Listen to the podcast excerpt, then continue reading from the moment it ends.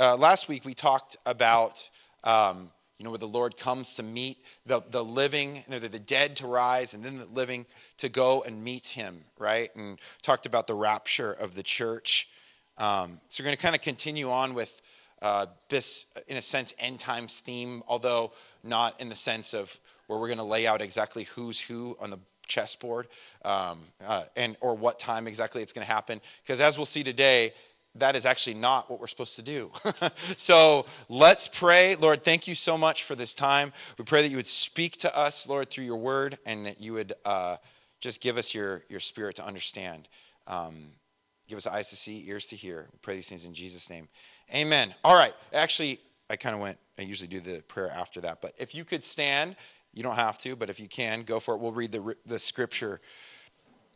But concerning the times and the seasons, brethren, you have no need that I should write to you. For you yourselves know perfectly that the day of the Lord so comes as a thief in the night. For when they say peace and safety, then sudden destruction comes upon them, as labor pains upon a pregnant woman, and they shall not escape. But you, brethren, are not in darkness, so that, so that this day should overtake you as a thief. You are all sons of light and sons of the day. We are not of the night nor of darkness. Therefore, let us not sleep as others do, but let us watch and be sober. For those who sleep, sleep at night. Those who get drunk, get drunk at night, or drunk at night. But let us who are of the day be sober, putting on the breastplate of faith and love, and as a helmet, the, the hope of salvation. For God did not appoint us to wrath, but to obtain salvation through our Lord Jesus Christ, who died for us, that whenever or whether we wake or sleep, we should live together with him. Therefore, comfort one uh, each other and edify one another, just as you also are doing. All right, you guys can be seated.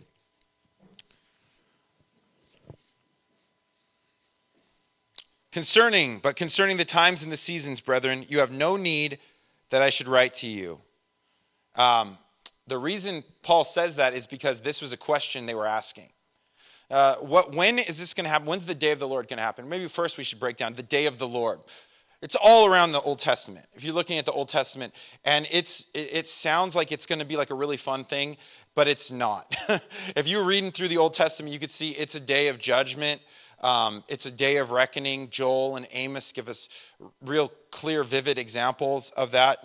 Uh, and so the day of the Lord was something like, when's this happening? When is all this going to take place? Where and how and all this? And, and they're not the only ones, right? Uh, Jesus' disciples were asking him these same questions. When's it going to happen? You know, give us the insight. Let us know. Hey, when's that going to happen? When's this going to happen? So uh, that's that's common. That's normal, right? Um, I, I, mentioned last week that that I, I kept seeing dates showing up. Uh, I've been listening to messages on First Thessalonians because I like to listen to stuff I'm teaching on, and the more you listen to messages in First Thessalonians chapter four and five, the more the algorithm thinks you want to know the date of the end of the world. So all of a sudden, your your whole feed is full of of it'll be this date, and you know some of them have already passed. Sorry. Um, but that, that's, that's a very popular thing, and it's something we really want to know. And it's, it's, it's not wrong to like want to know that, you know. That, but that, that's, he's saying, I want you guys to understand, they're asking him, when is it going to be? So concerning times and the seasons, brethren, you have no need I should write to you. For you yourselves know perfectly that the day of the Lord comes as a thief in the night. For when they say peace and safety, then sudden destruction comes upon them as labor pains upon a pregnant woman, and they shall not escape. So they're asking about the day of the Lord. It's a real question. Again, the disciples asked the same question When is it going to be? You know, when's it going to happen? Um, you know, but then Paul says, You know this, guys. You know that you won't know. You're not going to know. You're not going to know the days or the seasons, you know? But here's what you will know it's going to come like a thief in the night. So, what does that mean? You don't see it coming. You don't know it's coming, you know? Something about a thief in the night that's just infuriating. It's, it's because you just you had no clue that was going to happen. I remember one time uh, went outside and you find your car door open, you know? That's a bad sign. You know, or or the window smashed or something and you're like this is not good and you feel so violated and you want to just yell where are you? You know, and they're like, um, many miles away, you know, not anywhere near where you are, where you're at. But it's like, it's like violating. And the thing is, you, you, you have no idea. It always catches you kind of off guard. Like, where did that come from? How did that happen? I, I did not see that happening today. So it comes like a thief in the night. So, stealth, no one's going to really know. It's not going to be broadcast because a thief would not want to broadcast what they're doing, right? Also, so it says that, but for when they say peace and safety, this is what we do need to know. When, when everyone's content thinking they're good, that they're, they're fine, you know, peace and safety, you know, whatever, comfortable, then what, when is it going to be? Then sudden destruction comes upon them as labor pains upon a pregnant woman, and they shall not escape. So, um, you know, how many of you had babies here? Yes, a lot of you. Um, so, yeah, you guys can speak to this better than I can. Come on up. Um, but the thing is, is that when the baby's coming, it's coming, and there's nothing you could do about it at that point, pretty much, right? I mean, like that is, it's happening. You know, for us, the first baby, they always warn you, you know, don't go in too early. Don't go in too early. I'm like, yeah, I know, I know. Wait till it's, you know, it's, it, you know, the whole, you got to do formula, four minutes, and all this. And so you start doing this, and I'm, I'm doing all the math, and our first kid, Cannon, I'm like, I think, I think we got to go in. Tori's like, I don't think we need to go in yet. I'm like, I think we do. And then we go, and it's like, they're like, yeah, we, I guess we can admit you. We ended up being there for like so long. And we're like, let's never do that again. Okay. Um, and Tori was telling me, like, you, why did you make me go so early? Anyway, second one, Violet, we waited a little longer you know and this one was like okay uh, we got in there and within a couple hours there she was. Okay cool wow. The third one you start getting cocky right? After three you know the third. And uh, and our, our hospital we had just moved here. Our hospital was still in orange county.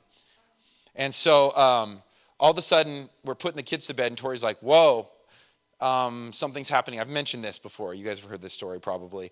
Uh, but she was like it's happening and uh, and every time she stood up it was like faster and faster, and there was like nothing you could do, but there's no escaping. So I said, lay down or something, you know, and we're so we're asked Roger and Julie, come over quick. And so they're coming over. By the time they get there, it's like serious, you know, like we're, we're, it's coming. We know it's coming. There's no escaping this. There's nothing you could do at this point. We're both lying to each other about how close the contractions are together. She's telling me they're further apart. I'm telling her the time is more than it is because I don't want her to freak out. And I got to Orange County in like 35 minutes. You know, gray area. Um, we got there and Hazel was there, boom, you know. She's like, when it's time, it's time, right? And there's no escaping when it's going to happen. I think that's really important to understand that, that the people who have set their systems up of believing that they're somehow going to be safe and they're somehow going to be okay, that all that's going to be overturned. There's no escaping this judgment of the Lord. And so we have to ask ourselves the question what about judgment? Uh, we talked about this a little bit with the guys yesterday, but like, if God is good, why does he have to, why this judgment? Why this wrath against sin? And, and, we really, the, the answer to that or, or our acceptance of that is really not as far off as we think. We, we feel righteous anger when we see, hear something happen to a kid. And we expect God to be angry about that. We expect him to want to punish stuff like that. Um, it gets a little trickier when you're the one that did the thing, right? So that's what we don't want. But the idea of judgment, it's, it's, it's necessary because sin needs to be judged. For those, and, and God made this beautiful way, which we'll talk about more in a second, through the Messiah to where uh, all that judgment, all that sin, it was put on him. And so he made a way out for us. He made a way. But if you choose not to, and I fully believe that people who don't they choose, they really choose not to.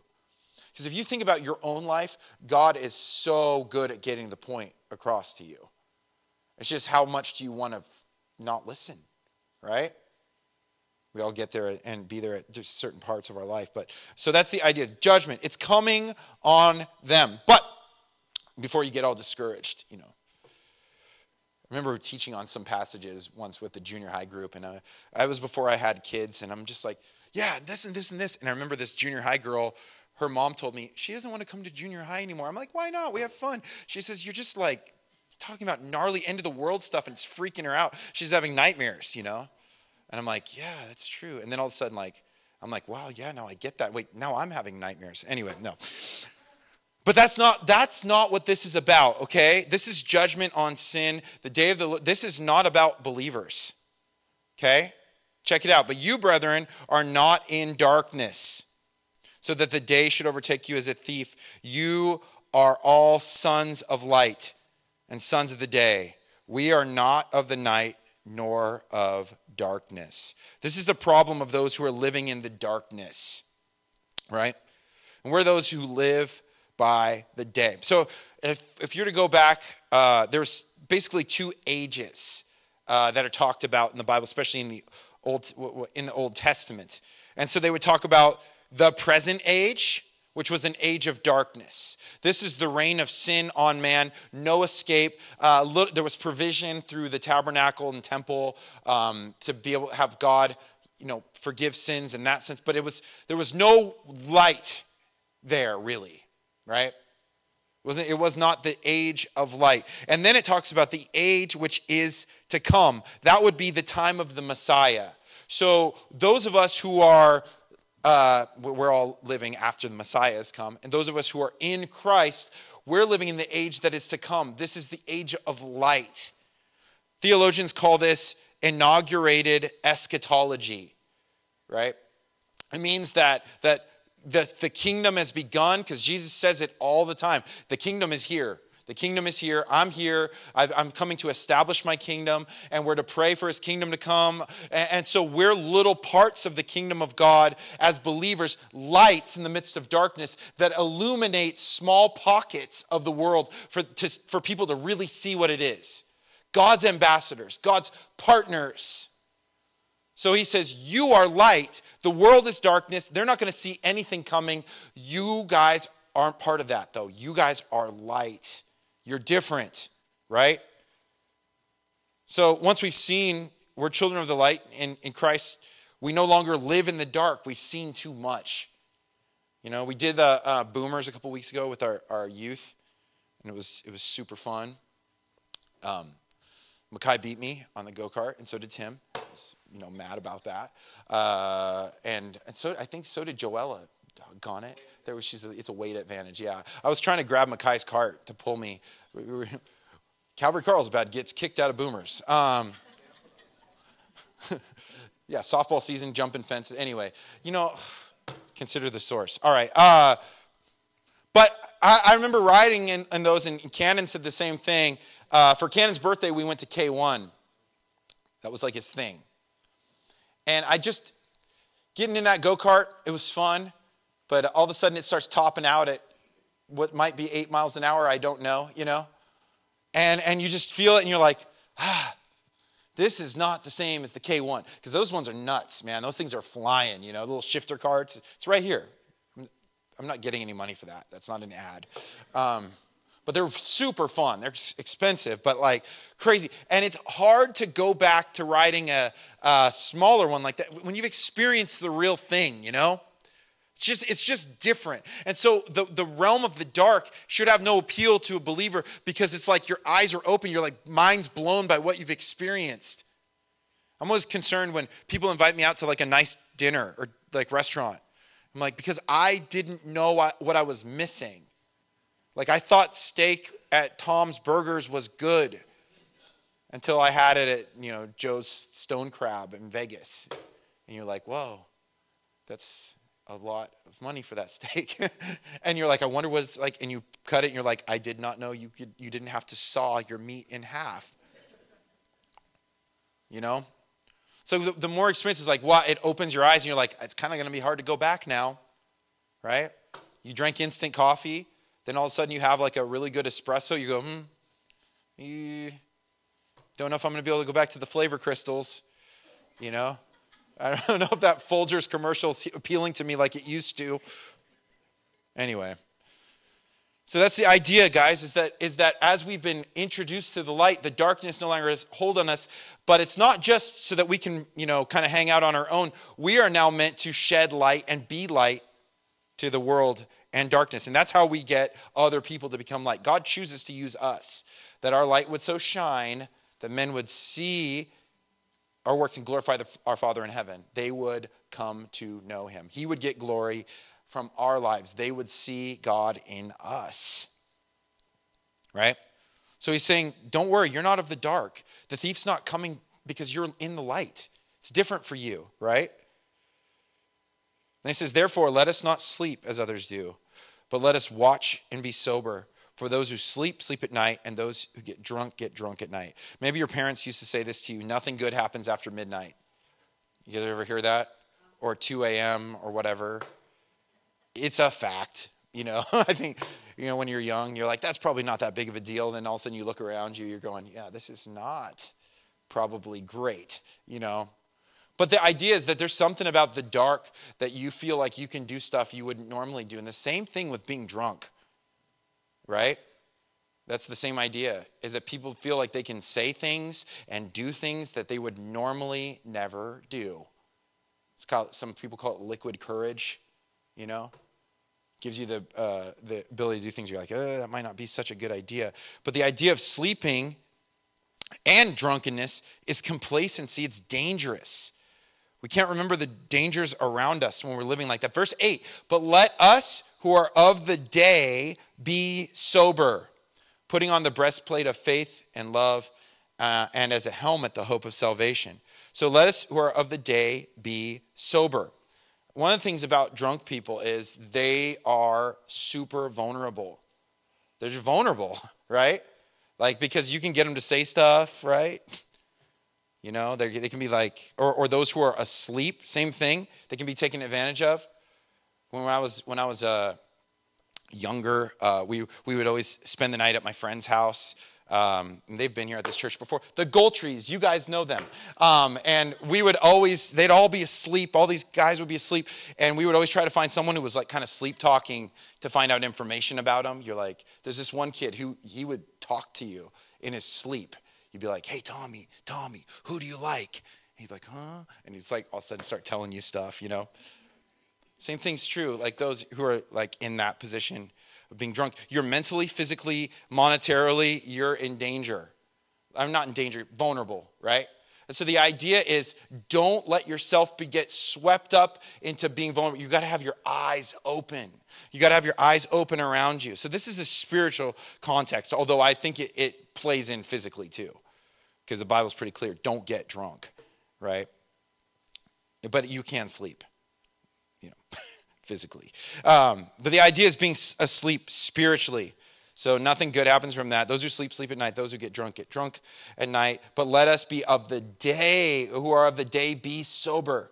Putting on what? The breastplate of faith and love. So yesterday we talked about the armor of God with the men. And we're talking about the world that we're living in right now. It is so tricky uh, and and we, it is so easy to fight in the flesh. But our weapons are not against flesh and blood because that's not where our battles are. They're spiritual. And so we put on the armor of God, and there it's the breastplate of what? Do you guys remember? Righteousness, yeah. So there's this interchangeable, I guess, aspect to the armor. But this, it's, it, it's in a sense, it's the same, right? So we've got the breastplate of faith and love.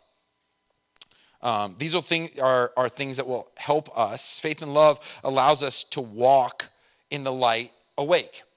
If we're, if we have faith, we're trusting God, we're believing Him, even when everything else is saying to the contrary, even when nothing else makes sense, we're not giving in to our fears, we're not giving in to uh, the lowest common denominator, stooping down to the level where we don't belong.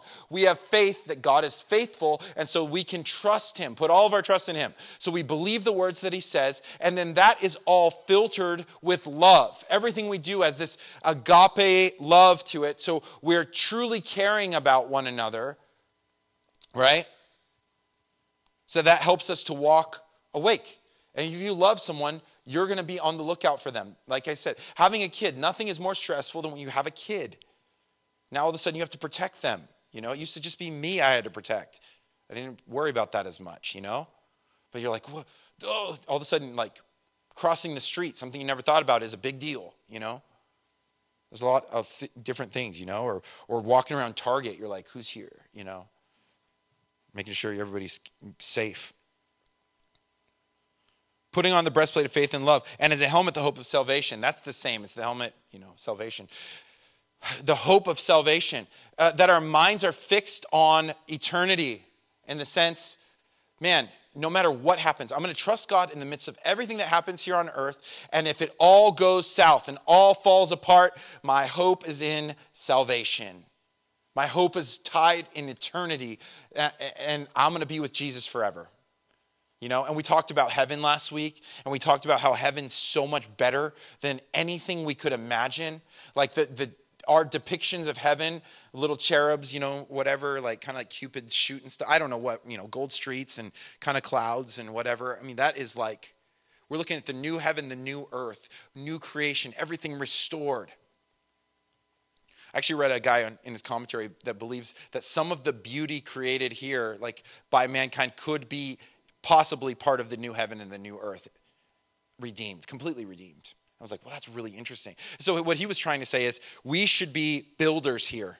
We should be doing good things here. We should be focused on caring here, not just cutting and running, but investing in the world we live in. Not in the sense of, you know, we're being super weird about it, but like for God's glory. That's why, you know, so many humanitarian aid uh, uh, efforts are tied to Christians you know, people were willing to give up their lives to go and, and, and rescue people and minister to people and treat people in on the other side of the world because they thought, man, this is so worth doing. I'm not just going to sit and, and sit back and relax. But the helmet, the hope of salvation, that our minds remember what we're here for, why we're here, and the ultimate hope that's found in Jesus. This is, this is like so important to remember, right? So our hearts are being protected, right? Uh, with faith and love, that's the breastplate, right? Vital organs being protected, um, or righteousness. You know, it all kind of ties in, right? Faith and righteousness go together, right? So faith and love, that's protecting our heart, helping us to operate in a way that's not reactive to the world that we're in, but it's like it's proactive in reaching the world. So, complacency and remembering, yeah, we got to remember complacency is like one of the biggest things we got to worry about. I mean, that is just because we are like masters at figuring out the least effort to take. It's just like that's just in our DNA. Like, how do I make this easier? You know, how do I make a shortcut? You know, oh, okay, I, instead of reading this, I could do this YouTube video. This YouTube video is way too slow. Playback speed 2.0. Cut to the cut to the actual part of it that much, you know. Gosh, that was 45 seconds I'll never get back. But at least I know how to do it. I wish someone should make one that's way faster. So I don't have to sit here for two minutes, you know. It's crazy, right? Of to that point. And that's part of our microwave culture, you know. Everything is just, oh, that's just taking too long, you know. Um, my kids have grown up on streaming services, uh, and so they, for a long time, didn't know really what a commercial was. And so, like, whenever they'd see like TV, they'd be like enthralled by commercials, and I'm like, this is the commercials were like most of the show when I was a kid, I think, you know, and and it was like, yeah, send this much with shipping and handling. I mean, we were buying everything, you know, like putting it all in the envelope really would love to make some gummies out of this machine, you know, anyway. All that stuff. But the idea is that we live in a, in a culture where like fast, fast, fast. Give you, no, relax, rest. Don't be complacent. Engage, right? Engage. Don't just find the, the least path of resistance, but the most effective path. What are we supposed to do? You know, how are we supposed to live? Um, verse 9 For God did not appoint us to wrath. Wow. Can we say thank you, Lord? God did not appoint us to wrath, but to obtain salvation through our Lord Jesus Christ, who died for us that whether we wake or sleep, we should live together with him. That, you, want, you want to know why God did not appoint us to wrath? It's because it was dealt with with Jesus. The wrath of God was dealt with in Jesus. And it was all his idea, like to rescue us, to save us, to take it all on, to defeat sin and death forever. So God didn't appoint us to wrath, but so that's a good reminder, but to obtain salvation through our Lord Jesus, right? It's I, I was stoked. It was like when I real, recognized um, that this is what the passage was because we're talking we're doing communion today. It's the first Sunday of the month. It's like what a perfect time. Although the Bible's pretty good at bringing it back to Jesus, you know, it's kind of all about that. Um, but I love that, you know, like God didn't appoint us to wrath. Like that, I guess it's a sign of like our complacency, even when we're just like, oh yeah, totally. But when you see like kind of like what it's about, and if you start studying like the day of the Lord, all that kind of gnarly stuff, you're like, that is not something you want to be a part of. And, and it is God's wrath on sin. But He did that for us, for those of us who want to be in Christ. That has been dealt with on the cross. The cross is a mystery, a beautiful mystery, but it is, it is so well portrayed through the grand narrative of Scripture, right? That God was, was through, even through looking back at Isaac, you know, this example of, uh, of a father being asked to sacrifice his son, you know, and God's like, no, don't worry, I'll, I'll, I'll, I'll I got you. Don't worry, I got you, uh, Abraham. This is just a sign of things to come, but I want you to remember what this means to me, right? And the sacrifices, the blood. Uh, we look at the Passover, right? And the blood that saves, right? The blood of the lamb on the doorpost, the lintel of the door that saves those. Uh, for those who don't have it, they're not. So God's wrath is a real thing. And, and again, we really do want a God if, if he's just and if he's loving, he deals with the rottenness of sin. And, and we got to not look at people who reject that necessarily as victims, right? Our job is to love them and in every possible way try to show them Christ. I think God works in our partnership with that. And I think that, you know, you will do well to do that. But I think God gives ample opportunity and makes it very clear. But the hope that is found in Jesus. And, and like I said, it took me a while to actually admit it, but God had been knocking on my heart for a really long time. It took me a long time to get there. And He's so gracious to make a way, and He's so gracious to try to compel us to take that way. So if we live or we die, we're with Him. So that's what He says, who died for us, that whether we wake or sleep, remember, wake or sleep, it's not the sleep that's the bad in this context, but sleep, we saw it last chapter, is the way that was described those believers who are dead. They sleep. Like it's just momentary. Like the grand picture, the like the big picture is you're not really dead. You're coming back. You know, like you're that's this is temporary. There is an eternity. How do we how are we going to spend that is the question. So that whether we wake or we sleep, we should live together with him. That's the key to live together with him. I was, I was, I'm going to be uh, speaking at the Bible College uh, tonight. Pray for that, if you will, um, for their like Sunday night chapels in Murrieta. Um, and, and I was thinking, like, man, what would I want to know, like looking back? Like, what would it be helpful? To like someone who was in Bible college and looking to be in ministry. And I was just thinking about like just be close to the Lord. How, the presence of God, seek his face. That, that's it. And I'm gonna, you guys, a lot of you guys probably heard, but I'm gonna go over that whole thing with Moses and the golden calf and, and God saying, well, no, I'll give you the land, but you know, uh, I'm not going with you. And Moses is like, if you don't go, if you don't go with us, we don't want the land. That whole thing, right? He wants us to be he, he's like, no, I just, I just want to be with you. And then all of a sudden, what does he say? He's like, can I see your face? And all of a sudden, they have this connection, and it's Moses is glowing, and because you can be the professional, you know, and and I think that's unfortunately what happens sometimes. Even like young people in ministry, they want they want to build. Like it's like I think you want to be an entrepreneur. Uh, or a CEO. I don't know if you want to be a pastor, but like it's it's easy to get in that place where you're like, no one wants to struggle. You know, I want to see you build, build, build. So if we do this and we do this and we do this, it's like, what I, what I will warn you is no matter how much further you get in ministry, no matter if you become an intern and then you become like a youth or assistant pastor or whatever, you become a senior pastor, none of it magically transports you into where you're with, with God in his presence. We do, we make this decision every day.